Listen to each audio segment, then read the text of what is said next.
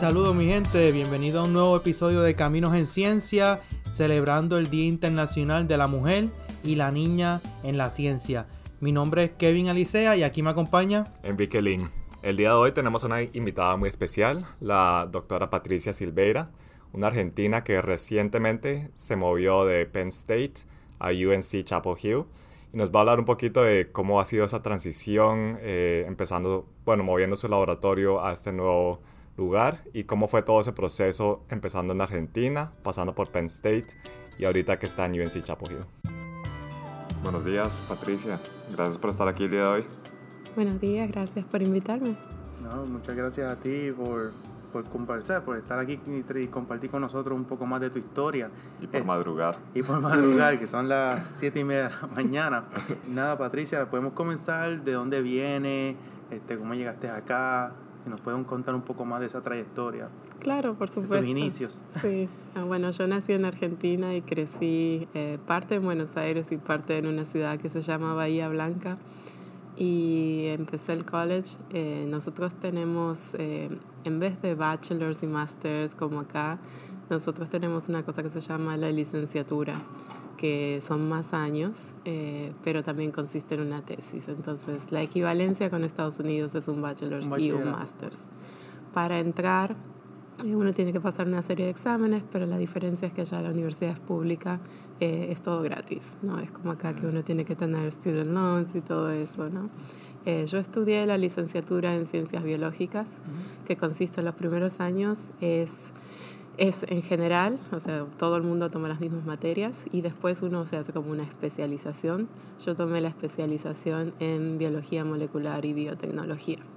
Oh, Entonces, cuando terminé, em, hice el doctorado en Argentina, que también es diferente que aquí. Uno no aplica de la manera en la que acá se aplica a las escuelas, con el GRE ni nada de eso. Eh, en Argentina uno tiene que encontrar un laboratorio y primero trabaja en ese laboratorio sin paga, sin beca, sin nada y luego aplica junto con su jefe a una beca de, de alguna agencia nacional para poder solventar eh, el costo de tu trabajo, ¿no? Eh, pero en general el jefe tiene el subsidio para pagar lo que se hace en el laboratorio. Si una vez tienes la beca, ahí como tal es que comienzas el doctorado. Eh, más o menos. Cuentan, no cuentan los años que trabajaste eh, sin paga, sin beca o cuentan como parte de tu doctorado? Eh, depende. es, es, un poco más complicado que eso, pero sí, básicamente eh, uno empieza para, bueno, ganar la experiencia y también para tener, para saber si, si, le gusta o no, ¿no? Entonces uno aplica junto con su jefe, con un proyecto y es como que un porcentaje de Em, de la aplicación tiene que ver con el proyecto y cuánto, impacto, la significancia, todo igual que acá. Pero otra parte tiene que ver mucho con tu eh, GPA que tuviste antes, ¿no? O sea que a veces entrar en un laboratorio es difícil porque uno tiene que tener buenas notas desde que empezó para la licenciatura, entonces uno piensa las cosas con, tiempo atrás. Claro. Sí, a veces a temprana edad pensar en que, ok, mi próximo estudio tengo que salir bien para lo que viene después y uno como que no sabe, no realiza bien. Claro, muchas de estas cosas nos pasan a los estudiantes en Argentina. A medida que uno va pasando a través de eso, uno va aprendiendo. Exacto. Entonces, una vez que uno, bueno, tiene más o menos su jefe, decide que va a hacer el doctorado en ese laboratorio, ahí se presenta a la universidad. y es también, uno presenta un proyecto, eh, se genera un comité le dan como un advisor, no como un consejero de estudios y eh, lo aprueba la comisión de doctorado, que puede ser de distintas disciplinas también. Yo entré por eh, la disciplina de química biológica. Entonces, básicamente había un examen de admisión que eh, consistía en una presentación y un examen de inglés, oh, que consistía en traducir un fragmento de un artículo científico del inglés al español eh, por escrito, o sea que no era tan estricto como un examen de inglés como los que tuve que pasar para venir acá, ¿no? Ah. Eh, pero, pero sí, está bien porque la literatura, bueno, como ustedes saben, está en inglés. Bueno, te quería preguntar, ah, ¿en Argentina abundan más eh, las escuelas del sistema público o tienen escuelas del sistema privado? Hay de las dos, De las desde dos, que uno arranca desde el high school, pero durante la, la universidad sí también hay varias opciones. Mi hermana, por ejemplo, fue a una escuela privada y yo fui a una escuela pública, pero la diferencia no es abismal en cuanto al dinero que se paga. o sea, Y eso la- es durante la licenciatura. Y mencionaste que tus padres no tenían ninguna influencia en tu carrera como científica, como tal, pero ¿cómo te interesaste en la ciencia? Yo en la escuela secundaria me interesé en la ciencia porque, bueno, mi escuela era comercial, Ok. muy enfocada en lo comercial. De hecho, casi todos mis compañeros eh, estudiaron economía después de eso. Wow. Eh, la escuela a la que yo fui es una de las pocas escuelas que depende de la Universidad de Buenos Aires. Eh, la Universidad de Buenos Aires tiene tres escuelas que uno directamente desde esa escuela tiene como un, tiene como un camino armado para entrar en la universidad, ¿no? Y los profesores de la escuela secundaria son también profesores universitarios. Entonces, mi preparación fue más para ser licenciada en Ciencias Económicas o Administración de Empresas, con, que era lo que mis compañeros estudiaban, ¿no? La mayoría van a esa escuela para eso. Entonces, eh, durante la escuela secundaria había muy poca biología y la, una de las pocas biologías que tuvimos, tuvimos que hacer un, un trabajo especial eh, al mismo tiempo que estaba sucediendo, bueno, la clonación de la oveja, ¿se acuerdan? No sé si se acuerdan, ustedes son más chicos que yo, pero, pero bueno, yo estaba en la escuela secundaria cuando pasó todo eso. Entonces, mientras estábamos investigando eso, fui a la Facultad de Farmacia y Bioquímica y me reuní con un profesor que estudiaba genética. Así, en, en ese tiempo uno no tenía email ni nada de eso, entonces uno iba y le tocaba la puerta al profesor, yo averigüé dónde estaba, pregunté dónde era su oficina, entré y este profesor me dice, qué bueno, sí, te voy a dar información y me dio, no sé, tres libros de bioquímica así de grande. Oh, wow. Y me mandó con todo eso, con mis compañeras escribimos el proyecto, nos volvimos a reunir con él y él nos mostró su laboratorio y Wow. para mí fue la primera vez en mi vida que vi un científico eh, y, y que me explicara todo también y que tuviese toda esa información a su disposición y que se emocionara tanto de hablar de lo que estaba haciendo. ¿Sabrá desde Entonces- cuándo no recibió un estudiante que le tocaba la puerta para preguntarle? Claro, y nosotras así tan chiquitas, tan tímidas, ¿no? Este, y bueno, a partir de ahí me empezó a interesar más y empecé a ver cuáles eran las, las carreras posibles. a- entonces hicimos otro trabajo en el que les preguntamos a, a ellos y a sus compañeros cómo habían llegado, más o menos como lo que están haciendo ustedes sin la radio, obviamente, pero, pero bueno, así aprendí un poquitito más de qué caminos se podían seguir. Y después, eh, cuando estaba casi terminando la secundaria, la secundaria en Argentina son cinco años, en el último año iba caminando y vi un, un flyer pegado a la pared que decía que si uno estaba interesado en un proyecto de biotecnología, y yo dije, claro, entonces me anoté y la gente que estaba era un poco más grande que yo, pero yo estaba, no estaba en el último año, estaba en el anteúltimo año. Y ellos estaban súper interesados, todos sabían que iban a ir a biología. Y bueno, hicimos un proyecto que fuimos a buscar hojas y bacterias, hicimos un poco de todo. Y el profesor, que era un grad student, que también daba clase Oh, en wow. high school, y nos llevó a un instituto de investigación, así, un fin de semana, y nos mostró sus bacterias y todo. Y bueno, y ahí yo entendí todo el proceso de picar una colonia, crecerla, purificar el plasmio, todo. Y para mí fue increíble. Yo en ese momento dije, bueno, yo quiero hacer esto. Y por suerte, eh, al estar en esa escuela secundaria que tenía esa conexión con las universidades, eh, yo tuve muchas más posibilidades para anotarme en la universidad, porque no es tan fácil y hay mucha gente, como es gratis y todo. Entonces, eh, la escuela secundaria me ayudó mucho a entrar. ¿Tuviste oportunidad de hacer research eh, durante tu bachillerato y licenciatura? ¿O se acostumbra? Sí, sí, hice. es, bueno, como te digo, es un poco más estructurado, pero uno puede hablar con los, con los profesores o con los TAs, ¿no? Y estuve en un laboratorio de química orgánica, eh, muy lindo, porque ellos sintetizaban inhibidores para una enzima, eh, que era una enzima importante en el metabolismo del tripanosoma cruzi, que es eh, relacionada con la enfermedad de Chagas, que afecta a mucha gente en Argentina. Y yo estaba en ese laboratorio como la bióloga del laboratorio, no todos eran químicos. Entonces lo que hacían ellos era eh, generar este, estos inhibidores y yo purificaba la enzima de un hongo que la secretaba. Entonces yo hacía la parte de biotecnología, yo era la del hongo. Entonces, sí, pero eh, era muy, era muy interesante que yo les podía enseñar a, los químicos y que yo aprendía de ellos, ¿no?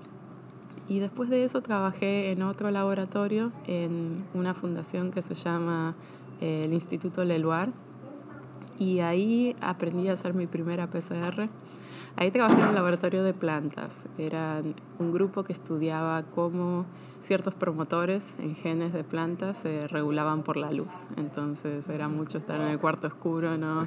sacar la planta y era así, era eh, mucho clonar y y eh, secuenciar, ¿no? Que bueno, secuenciar en ese momento era una cosa que uno no lo podía ni pensar en Argentina porque había un secuenciador que había que mandar las cosas y era el lugar para mandarlo.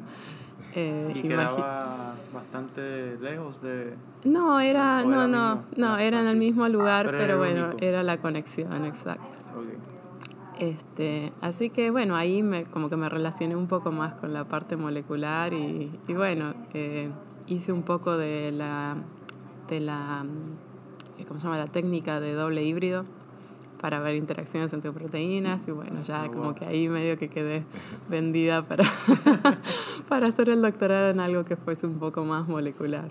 Okay. Así que sí, eso, eso me gustó mucho. Y después, bueno, durante el doctorado, bueno, hice como les digo, ¿no? Uno aplica, yo apliqué a muchos lugares y bueno, en un montón me, me, ofrecieron, pero me gustó mucho el laboratorio de endocrinología que fui porque estaban estudiando hormonas que regulaban el apetito, era un poco de neuro y, y eran cosas que, que yo no había hecho mucho cuando estaba en el bachillerato, ¿no? Entonces me acuerdo en la entrevista le dije al, al jefe que, bueno, yo no tengo mucha experiencia en esta área y él me dijo, no te preocupes porque la licenciatura es para que vos explores tu carrera y y aprendas de todas las cosas que te gustan y que no te gustan. Y en el doctorado te puedes concentrar en una cosa. Mm. Y él me quería dar un proyecto que era bastante nuevo en el laboratorio. Entonces yo le dije, bueno, ¿qué, qué le parece? ¿no? Porque bueno, no hay nadie trabajando en esto. Y él me dice, bueno, vos tenés dos opciones.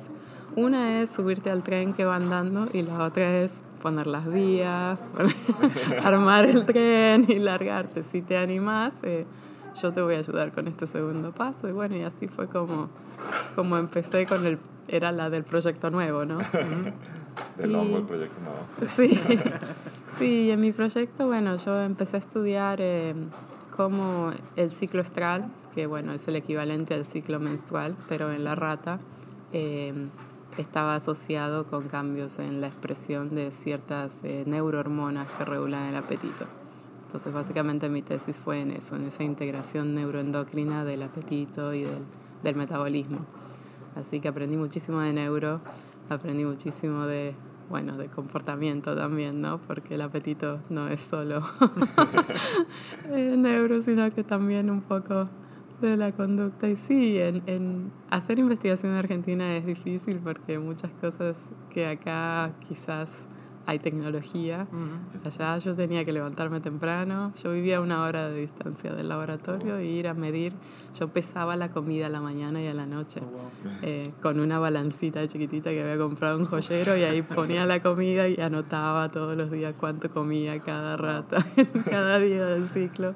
Eh, y medía también, eh, bueno, en qué estado del ciclo estaba. Pero sí, yo trabajaba muchísimo, muchísimas horas, me iba tarde. Pero bueno, después cuando uno ve eh, sus papers publicados ¿no? y la tesis y que cuenta su historia ¿no? desde su hipótesis hasta el final, eh, se da cuenta de que valió la pena. Una satisfacción. Claro, ¿no? Sí, bueno, todos hemos pasado por eso, ¿no? Mientras uno lo está haciendo no sabe cuándo va a terminar ni qué va a pasar. Y cuando termina dice, bueno, al final valió la pena quedarse tarde algunos días, sí. Cuéntanos tal vez de algunos retos que hay haciendo ciencia en Argentina, como me imagino que a veces hay que esperar bastante para reagents, cosas que aquí tal vez uno toma como sí. eh, por dadas, no sé. Sí, sí, no. Completamente de acuerdo. Sí, bueno, en Argentina eso puede ser un reto, pero también puede ser una oportunidad. Te digo que muchas veces lo que yo aprendí trabajando acá y pensando cómo era trabajar allá es que quizás yo sabía que tenía que esperar un mes para que llegara un anticuerpo o más, ¿no? Entonces yo leía todo lo que podía, estudiaba todo lo que podía, investigaba, hablaba con toda la gente que podía para asegurarme de que yo comprara el mejor reactivo posible y diseñara el mejor experimento posible porque los recursos son limitados. Entonces uno tiene una oportunidad de hacer lo que tiene que hacer bien, ¿no? Y para eso puede tomar input de mucha gente. Eh, a mí me enseñó a pensar y a planear. Cosa que acá, cuando me mudé y estaba, yo era postdoc, ¿no? Entonces por ahí iba al lab meeting y decía, bueno, podemos hacer esto de esta manera o esto de esta manera. O sea, yo venía con mi mentalidad de planear, ¿no? Y mi jefa me miraba y me decía, y hacelas todas y fíjate cuál funciona. Y yo, ¿cómo que hacelas todas? ¿Los puedo comprar todos? Sí, sí. Y los claro, y los compraba y venían al día siguiente y yo no lo podía creer. Yo, bueno, no me iba del laboratorio, no lo podía creer. Primero que tenía mi propia pipeta, que nunca en mi vida había tenido mi propia pipeta, tenía mi propia mesada, así con todo lo que yo quería para mí, ¿no? Mis propios buffers. Era como el día y la noche, ¿no? Entonces tenía que tener cuidado porque no me iba a mi casa. Era, yo no sabía cuándo cuánto tiempo me iba a poder quedar, entonces estaba tratando de aprovechar al máximo y bueno, uno de los retos es ese, manejar tu tiempo y asegurarte de que también tenés una vida afuera del laboratorio o, simplemente dormir, ¿no? Porque tarde o temprano eso te termina afectando la salud y a mí me pasó que me afectó la salud no porque por ahí no salía del laboratorio, no iba al baño suficiente, no comía suficiente, no tomaba agua suficiente, ¿no? Y entonces en un momento me enfermé por tanto estrés que tenía, ¿no? De querer hacer muchas cosas y no mirar que mi salud estaba bien. Pero bueno, eso se aprende, ¿no? Entonces yo siempre... Lo bueno de que me pasó a mí es que no le pasa a nadie que trabaja conmigo, porque yo siempre les cuento mi historia, ¿no? Y les explico o, o me aseguro de que no les esté pasando eso, si veo que tienen muchas cosas a la vez, o les ayudo a planear mejor o les pongo a alguien que los ayude, ¿no?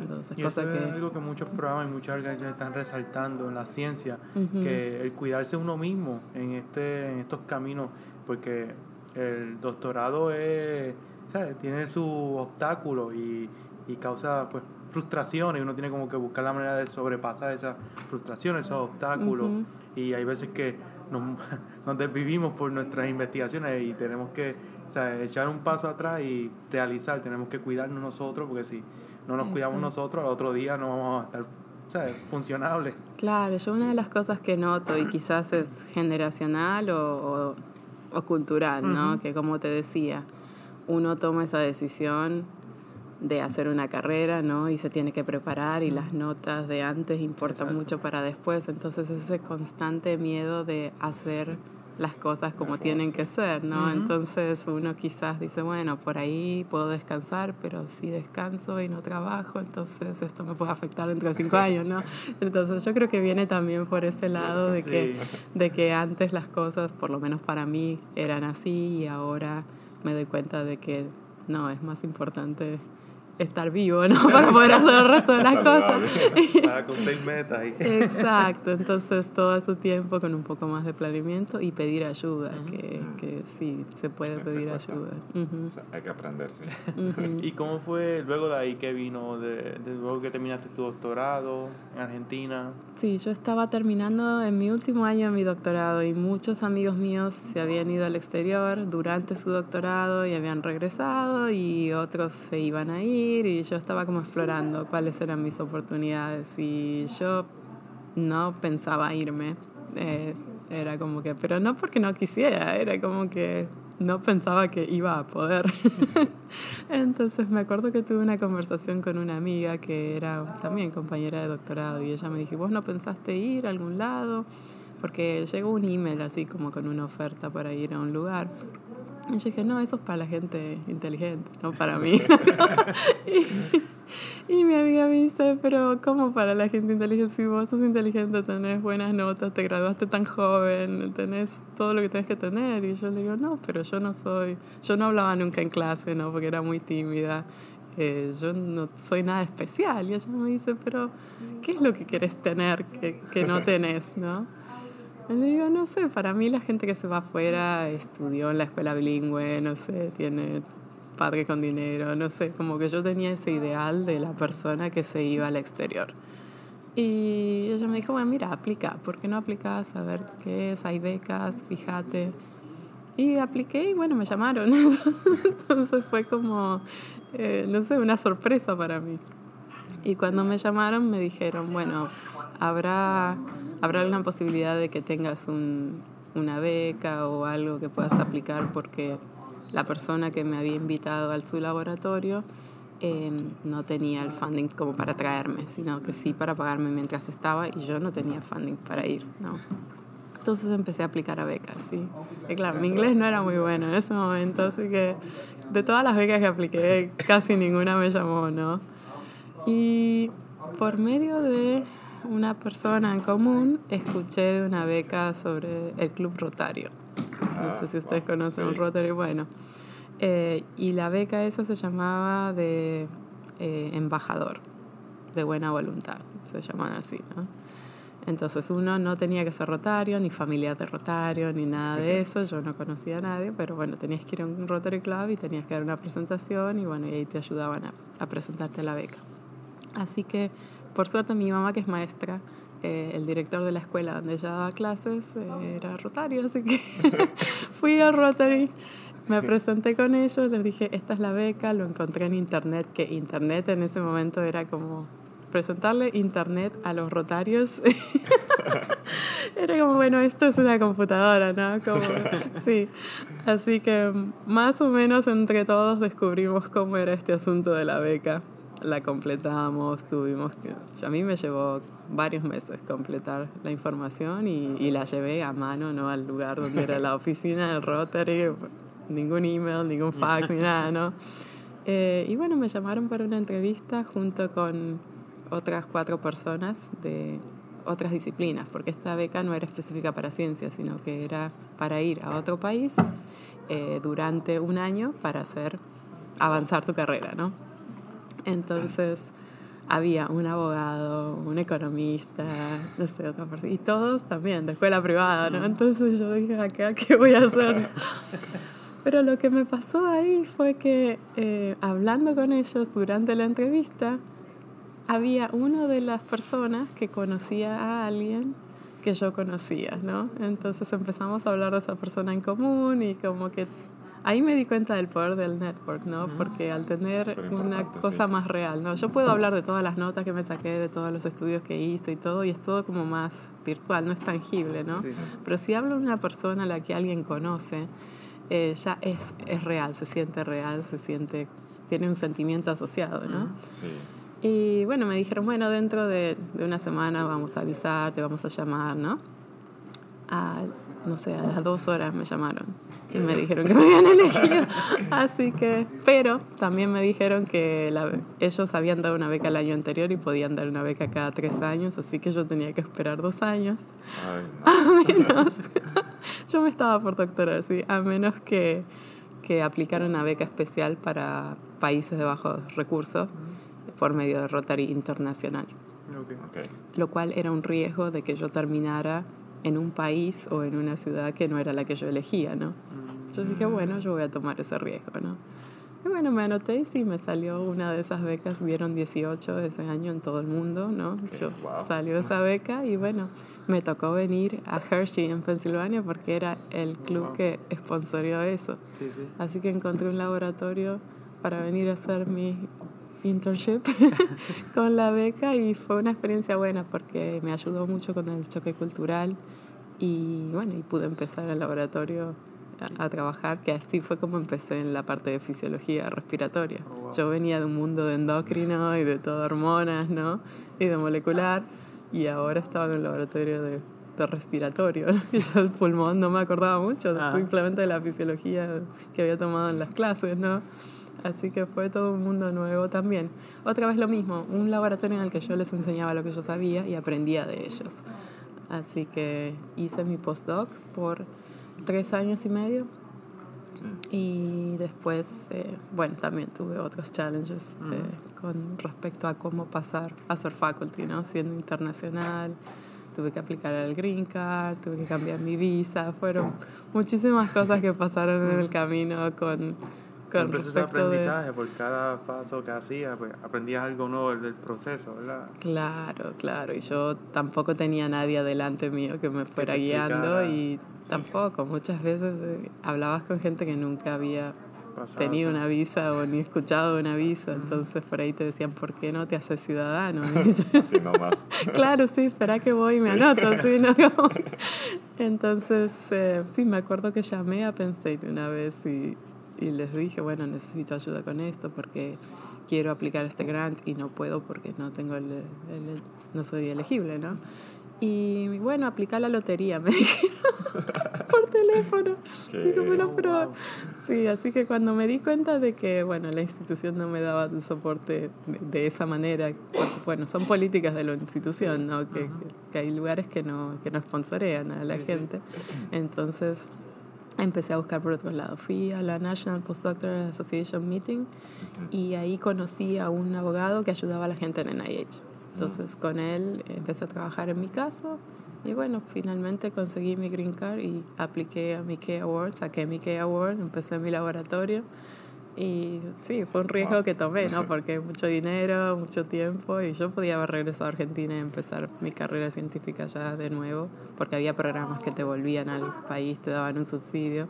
Pero bueno, fue una decisión que tomé en ese momento de decir, bueno, voy a intentar acá y si sale, sale, si no sale, toda mi familia me estaba esperando, ¿no? Así que hace ya cinco años que eh, fui assistant professor, tuve, bueno, publiqué mis trabajos, tuve mi estudiante, eh, tuve mi grant, saqué una rotary recientemente y ahora hace un mes me mudé a la Universidad de Carolina del Norte, pero en julio de este año eh, me promovieron a associate professor en Penn State, así que pasé como, gracias, pasé como associate professor eh, con un endowment en, en, Chapel Hill, sí, sí, que estoy, estoy creciendo, estoy avanzando, pero las lecciones que aprendí fue eso, sí, tomar riesgos, ¿no? Eh, conocer gente, hablar con gente, aprender de, sí, o sea, no no, uno no puede confiar en, en, la visión de una sola persona porque cada camino es diferente. Entonces quizás hablando con más gente uno toma perspectiva. Es como cuando uno hace su experimento, ¿no? Uno lee los papers, uno lee los protocolos, uno elige cuál es el reactivo que va a usar dependiendo de qué pasó con los demás y bueno, toma una decisión que siempre es riesgosa de qué es lo que puede funcionar para uno, ¿no? Y bueno, en mi caso esto es lo que funcionó, pero hay 20 cosas que no funcionaron, ¿no? Entonces también uno no se tiene que olvidar de qué es lo que no funcionó porque... Una de 20 a veces. sí, porque eso influye mucho en, en la gente a la que uno está ayudando también, ¿no? Porque a mí me pasaba que yo decía, fíjense cómo me pasó a mí, ¿no? Que yo casi no aplico para venir acá pensando que solamente la gente que tenía cierta, cierto fenotipo, ¿no? Venía para acá y así me pasaba con los grants. Yo pensaba que solo si uno había estudiado en una superuniversidad le salía un grant, ¿no? Y hasta que no apliqué y bueno, me, me lo rebotaron, lo volví a aplicar, al final eh, terminó saliendo el grant que yo quería, así que uno aprende que, bueno, por ahí a mí me toca aplicar más veces que a otro, pero eso no quiere decir que no puedo hacer mi investigación. ¿Y cómo fue esa transición de Penn State a ser eh, profesora asociada en, UNC? Eh, fue interesante porque por un cierto, una cierta cantidad de años yo estaba considerando eh, mudarme de Penn State, no porque no me gustara, sino porque yo veía cuando empecé a estar en paneles, así, revisar grants y revisar distintos tipos de programas, eh, o incluso una vez estuve en uno de esos paneles para seleccionar a un Department Division Chief, ¿no? Cuando uno escucha los comentarios de la gente en la mesa, ¿no? Era como, bueno, esta persona siempre estuvo en el mismo lugar. Bueno, esta persona no tiene experiencia en distintas universidades. Es como que cambiarse de universidad significaba que uno era un líder en su field y que como que otra universidad lo absorbía, ¿no? no significaba me quiero ir de un lugar a otro, sino que en general la gente cuando se va, o es lo que yo entendí, eh, es porque lo vienen a buscar de otro lado, ¿no? Entonces cuando entendí que si me quedaba mucho tiempo en el mismo lugar me iba a perjudicar la carrera a largo plazo, eh, ahí dije, bueno, voy a empezar a buscar dónde puedo ir que sea quizás un poco mejor en cuanto a mi área de investigación, ¿no? Que tenga más expertos, que tenga más gente, que en vez de que sean los que van a revisar mi grant y decirme que no, que estén en mi grant. Entonces, que colaboren. exacto. Entonces, sí, tenía, tenía varias opciones, pero, pero esta era como la que más me gustaba porque era gente que por medio de otros networks yo me había conectado y me habían dado buen feedback en mis grants, ¿no? Me habían dicho, ¿a quién le diste esto? No, esto es un desastre. Pero bueno, son las cosas que uno quiere escuchar antes de mandar el grant, esperar tres meses y, y tener que volver a mandarlo, ¿no? Sí, creo que una de las lecciones que resalta mucho de todo lo que has dicho es eh, esa, esa, idea de tener que planear antes, que traes de, de, Argentina y creo que te ha ayudado muchísimo, ¿no? Sí, muchísimo. Así que Sí, bueno, planeando así me han invitado a dar charlas y bueno, en cierto momento yo pregunté, ¿hay alguna posición o algo? Y, y, fue interesante porque la persona a la que le pregunté me dijo, no hay nada donde yo estoy, pero ¿por qué no aplicas a esta otra? Y apliqué a la otra y de la otra me llamaron sin saber sobre esa conexión, ¿no? O sea, como que, ah, qué bueno que aplicaste acá, y yo sí, me lo dio tal persona y no sabían ni quién era. Entonces, bueno, hice una entrevista con ellos por teléfono, yo estaba en un aeropuerto cuando la hice, así que imagínense, yo sentada en un costadito tratando que no se escuche el anuncio de, de los vuelos. Y después me invitaron a dar una charla en persona y, y después hubo como un silencio así de que no me contactaron más y bueno, yo como que contacté de nuevo y, y había habido un cambio, ¿no? Así como en, en, lo que querían en esa posición, pero justo se había abierto otra oportunidad que era una combinación entre ser profesor y liderar un, como un core facility, ¿no? Y ahí me preocupé un poco porque dije, bueno, como que tengo que dejar de hacer un poco la ciencia que estoy haciendo. Y ahí es donde fui a mi network de SACNAS, a mi network de, de, de otros programas en los que participé. Bueno, esta es una oportunidad, ¿A ustedes qué les parece? Porque claro, yo ya no soy tan junior en mi carrera como pienso que soy, ¿no? Entonces quizás era un buen momento para empezar una posición de liderazgo que no fuese full time. Entonces hablé con mi programa officer de, de NIH y, todos contentos, como diciendo, sí, dale para adelante, pero asegúrate que pidas esto, aquello. Así que fue difícil porque, bueno, no sabía casi nadie donde yo estaba trabajando. Sabía mi estudiante, obviamente, porque mi estudiante es mi prioridad y yo quería que ella se graduara y todo. Y, y también cuando uno es estudiante su futuro depende del funding de su jefe, ¿no? Entonces ella tenía que saber, pero bueno, entre las dos como que planeamos cómo íbamos a hacer las cosas, cómo le íbamos a contar a los demás. Y cuando fue el momento oportuno, bueno, yo me reuní con cada persona. Algunos se pusieron contentos, otros se pusieron tristes, ¿no? Pero bueno, empezamos a planear. Aprendí mucho que se pueden negociar muchas cosas, el tiempo, eh, cuándo es que uno se muda, cómo es que uno se muda, qué, qué hay que hacer, qué no hay que hacer. Así que fue una experiencia buena y hace un mes que estoy ahí, así que estoy muy contenta empezando todo y bueno, y aprendiendo el trabajo nuevo, ¿no? Porque y entre todas esas negociaciones, incluía, tuviste negociaciones, este, como dijiste, del tiempo, dinero, todo esto. Porque los otros días estaba hablando con, con una profesora y me estaba comentando que en esto de las negociaciones, cuando va a aceptar una posición de facultad o de la administración, este, hay una diferencia en salario entre el hombre y la mujer. Y entonces eh, están resaltando que no necesariamente se debe porque es mujer este, se le da menos dinero que al hombre. Es que en el proceso de negociaciones este, el hombre es más activo en decir, ok, este es el salario que yo quiero, este, esta es la cantidad, si no, no, no hay negociación. Versus la mujer, no, ok, lo que me ofreciste, pues estamos bien. Este, no sé si ese fue tu caso, si puedes hablar un poquito más de que, sabes que como mujer uno tiene que ser bien proactiva en estos asuntos para este, mantener la equidad en términos de... Exacto, no, yo lo que aprendí es que las decisiones que uno toma temprano en su carrera lo afectan mucho. Eh, uno de los motivos por los cuales la gente también se cambia de institución es porque solo así es cuando puede renegociar su salario, ¿no? Porque cuando uno está en una universidad, su salario va aumentando de a muy poquito. Entonces, como es un porcentaje de lo que uno comienza, cuando, la cantidad con la que uno comienza es importante y esa es la que uno negocia, ¿no? eh, a menos que, bueno, que tenga una promoción y eso, pero también las cosas están como estipuladas y es un porcentaje de lo que había antes, siempre. Entonces, ese, ese monto inicial es muy importante. Entonces, eh, yo sabía eso y lo que hice fue hablé con mucha gente, porque el salario en este país es como un tema tabú, ¿no? en el mío no, todo el mundo sabe cuánto todo el mundo gana, es como que el, es un poco más equitativo porque está como más estipulado, ¿no? Nosotros no queremos saber cuánto gana, simplemente, ¿sabes? En términos de consejos, ¿sabes? De, sí, sí, sí, no, por eso. Precisamente por eso, a eso voy, de que hablar con la gente de cuánto es que yo puedo pedir la gente no te dice cuánto ganas, sino que te dice, bueno, estas son las tablas de los promedios. y bueno, y era un rango, bueno, pero el rango entre el mínimo y el máximo era un montón. Entonces, uno que hace, pide el máximo, espera por el mínimo.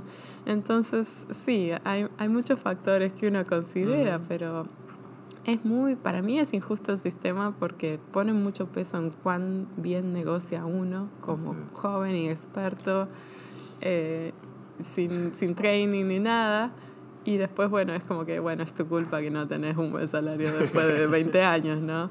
Eh, y los, yo fui a seminarios de negociación y esas cosas y oh. más o menos entendí, pero, pero uno no adquiere la experiencia hasta que no lo hace y se siente más conforme. Y sobre todo nosotros, que bueno, como latinos, no sé si es su caso, pero es el mío, que uno siempre tiene como miedo de pedir cosas, además, es como que nos han enseñado tanto a que, bueno, nunca pidas de más, o no sé, si hay dos galletitas, agarra la más fea, como que, no, te dan esa, esa educación desde chiquito que, que como que a largo plazo por ahí afectan decisiones como esas. Entonces yo por suerte hablé con mucha gente en la que yo confiaba y me dijeron, bueno, mira, pedí, este, pedir quizás un poquito más de lo que vos pensaras que que podés pedir y no tuve que negociar mucho eso porque como yo venía con un grant que cubría el 75% de mi salario, entonces quizás era como más fácil para mí. Eh, pero sí, es un tema muy difícil. Y muy tabú. Sí, es tabú, es difícil. Cuando uno va a los workshops sobre eso, viene gente que quizás no, no tienen la misma trayectoria en ciencia que, que nosotros tenemos, entonces por ahí te dicen cosas que aplican más a los negocios, ¿no? Y uno dice, bueno, pero la realidad no es así en nuestro field, ¿no? Y sí, y, también tiene mucho que ver con la personalidad, o que no solo ir a un seminario de negociación, sino también aprender sobre uno. Para mí el SACNAS Leadership Institute fue muy importante porque me ayudó a, a poner las cosas en perspectiva, a diseñar un plan, decirlo en voz alta y que los demás te ayuden a, generarlo ¿no? y a pensarlo. Y, parte de eso para mí era esa transición. ¿no? Eh, así que aprendí de, los errores de los otros y de, la, de los aprendizajes de los demás también. Así que sí, es, es muy importante el salario y, y afecta ¿no? a, a, la mujer más que al hombre, yo creo que porque la mujer eh, tiene más ese concepto de, de sentirse un poco menos a veces, ¿no? pero, cultural. Y yo pienso que va cambiando con el tiempo. Más hablo con los estudiantes, más me doy cuenta que eso no está tan... Eh, no se lo talargan tanto la cabeza de chiquitos, por suerte. Y yo siempre trato de, de, que, de que las cosas sean lo más equitativas posibles. Pero bueno, uno mira el mundo y, y todavía no estamos donde queremos estar, ¿no? Sí, cierto. Y rapidito una preguntita, la importancia de estar siempre en la mesa, este, en términos de conversaciones, como mencionaste, estuviste en diferentes paneles para evaluar profesores y eso. este, eso quería que pues, básicamente resaltar la importancia de nosotros como latinos o como mujer estar en la mesa para eh, llevar a cabo las decisiones que se toman. Este. Exacto, sí, eso es muy importante y, y, para mí fue muy difícil aprenderlo porque también es, es una combinación de la cultura eh, con eh, el científico, ¿no? El científico le gusta estar en la mesada con los auriculares, escuchando, haciendo los experimentos, sobre todo con unos postdoc, ¿no? Uno por ahí no habla con nadie todo el día, ¿no? De repente hay que estar en una mesa discutiendo 50 aplicaciones y y con gente que hace 50 años que lo hacen, ¿no? Entonces hablan fuerte, dicen cosas, ya es como que a veces son irrespetuosos y todo el mundo los deja, entonces como que uno está ahí y es intimidante, ¿no? Entonces a, a mí me costó como empezar a hablar, pero fue mucho más fácil hacerlo en mi nueva institución que en mi institución vieja. Mm. Y el punto es ese. Yo, ahí fue cuando yo entendí eso de que la gente se mueve de institución. Porque claro, donde yo estaba, yo había sido la postdoc, ¿qué pasó a ser junior faculty? ¿Qué pasó a ser faculty? ¿No? Entonces como que en, la, en, en los ojos de ciertas personas yo siempre era la trainee, ¿no? Y también la de la vocecita, ¿no? La del acento, la de la caricia. Es como que todas esas cosas que generan esa imagen. En, cambio, en la institución nueva, a mí me trajeron como la experta mm. en un cierto tema, ¿no? Entonces, ya nadie vio todo lo demás, nadie lo tiene en la mente. Entonces, cuando uno habla, como que se nota que te están escuchando de una manera distinta o es que yo lo siento de esa manera, ¿no? Puede ser las dos cosas, pero, pero sí, yo trato de participar lo más que puedo ahora, eh, más que antes quizás, eh, porque antes estaba aprendiendo a manejar mi tiempo y también porque tenía miedo de hablar. Toma tiempo. Sí, sí, cuesta. Eso es práctica, es como todo. Eh, para algunas personas les sale más natural, pero yo creo que es que practican más también. Sí, tienen años de práctica y nosotros aquí, oh, se practicó ayer. pero no, nada así. Bueno, Patricia, muchísimas gracias por estar aquí el día de hoy con nosotros. Súper interesante todo lo que nos contaste. Sí, de verdad apreciamos mucho que hayas compartido con nosotros tu trayectoria, todos los retos y esos consejos que, que, nos diste. Muchas gracias, de verdad. No, gracias a ustedes por traer las historias, ponerlas todas juntas. Yo creo que es algo muy importante, sobre todo para la gente que está empezando, que, que escuchen que somos, que no todo en la vida es una línea recta y que no todo sale perfecto y que no hay que ser perfecto en todo y aprender de los errores es, la mejor enseñanza. Y como siempre decimos en este podcast, sí se puede. Sí se puede. Ah, bueno, muchas gracias. Eh, tremenda, tremenda entrevista. Este, de verdad que me impresionó mucho sus caminos en ciencia. Eh, quiero resaltar que es la primera argentina este, que nosotros entrevistamos. Y, y, de verdad que pues quería resaltar eso. Y nuevamente muchas felicidades eh, a todas esas mujeres que han contribuido en la ciencia eh, y sigamos promoviendo la ciencia este, entre las niñas. Eh, sobre esta entrevista quería resaltar que me pareció muy impresionante todos esos detalles que ella comentó durante las entrevistas, durante pues las negociaciones que ella, que ella tuvo, durante esa transición de Penn State a, UNC y cómo pues fue todo ese proceso de mover su laboratorio y, todo eso. Este también me gustó mucho que ella pues comentara y hablara sobre sobre esas dificultades que existen actualmente en el proceso de negociaciones, en particularmente pues en la, con las mujeres en la ciencia, este, ya que pues han surgido muchos temas eh, sobre el asunto y, han, y se han dado muchas discusiones de qué sucede eh, durante, o sea, por qué sucede esa desigualdad de salario, este, desigualdad de posiciones de liderazgo, etcétera. Y ver un poco más sobre ese asunto desde su punto de vista, de verdad que me pareció muy impresionante y un buen consejo para todas esas mujeres o niñas que estén considerando una carrera científica o una carrera básicamente en la academia. ¿Qué tú crees, Enrique? Sí, me encantó. Fue súper interesante todo lo que nos contó Patricia el día de hoy. Eh, me gustó mucho que siempre como que aparecieron oportunidades y ella las, la supo aprovechar muy bien. Siempre que le preguntaban, ¿quieres trabajar en este proyecto que es más riesgoso? Ella dijo que sí y ahí de poquitos y casi que sin darse cuenta eh, se fue, fue como planeando y abriéndose campo hasta ahora que está en UNC. La verdad que tiene una, es una trayectoria muy interesante eh, y mucho que se puede aprender de, Sí, no, demasiado. Y como muchos han dicho, que, que uno no nace sabiendo, uno va aprendiendo en el proceso y vemos cómo ella pues logró aprender diferentes, diferentes tópicos, diferentes... En cada etapa, Exacto, sí. Así que muy impresionante, ¿verdad? Que me encantó mucho. Eh, pero, pero nada, agradecemos mucho a todos los oyentes por estar aquí con nosotros. Eh, Los esperamos para otros nuevos episodios que ya vienen. Este, tenemos una sorpresa en par de días. Así que estén al tanto en el Día del Amor, que vamos a tener una sorpresita por ahí. Y, y nada, este, muchas gracias y los esperamos para más. Caminos en Ciencia.